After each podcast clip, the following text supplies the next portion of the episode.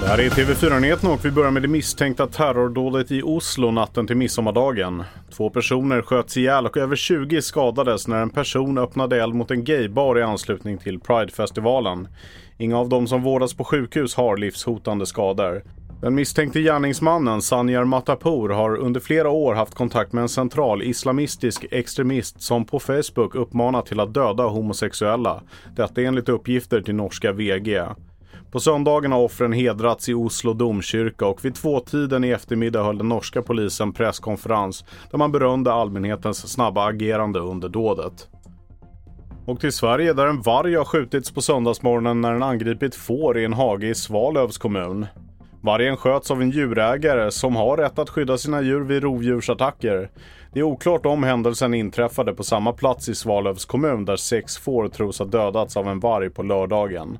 Fåren hade skador som bedöms vara orsakade av varg enligt Länsstyrelsen som gjort en besiktning på platsen.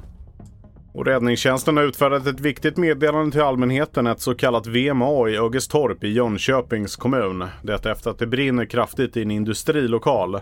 Bland annat är det giftig rök från plast som sprids och boende uppmanas stänga fönster och dörrar. Det finns inga uppgifter om skadade personer och räddningstjänsten jobbar med ett 40-tal brandmän på platsen. Och till sist kan vi berätta att 22 personer har hittats döda på en nattklubb i staden East London i östra Kapprovinsen. En stor polisinsats finns på plats liksom anhöriga till personer som tros ha befunnit sig på nattklubben.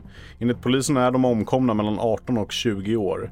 Det finns inga uppgifter om att våldsbrott ska ligga bakom dödsfallen och enligt obekräftade uppgifter till lokala medier kan det handla om en gasläcka eller någon typ av förgiftning. Mitt namn är Felix Bovendal och mer nyheter hittar du på tv4.se och i appen.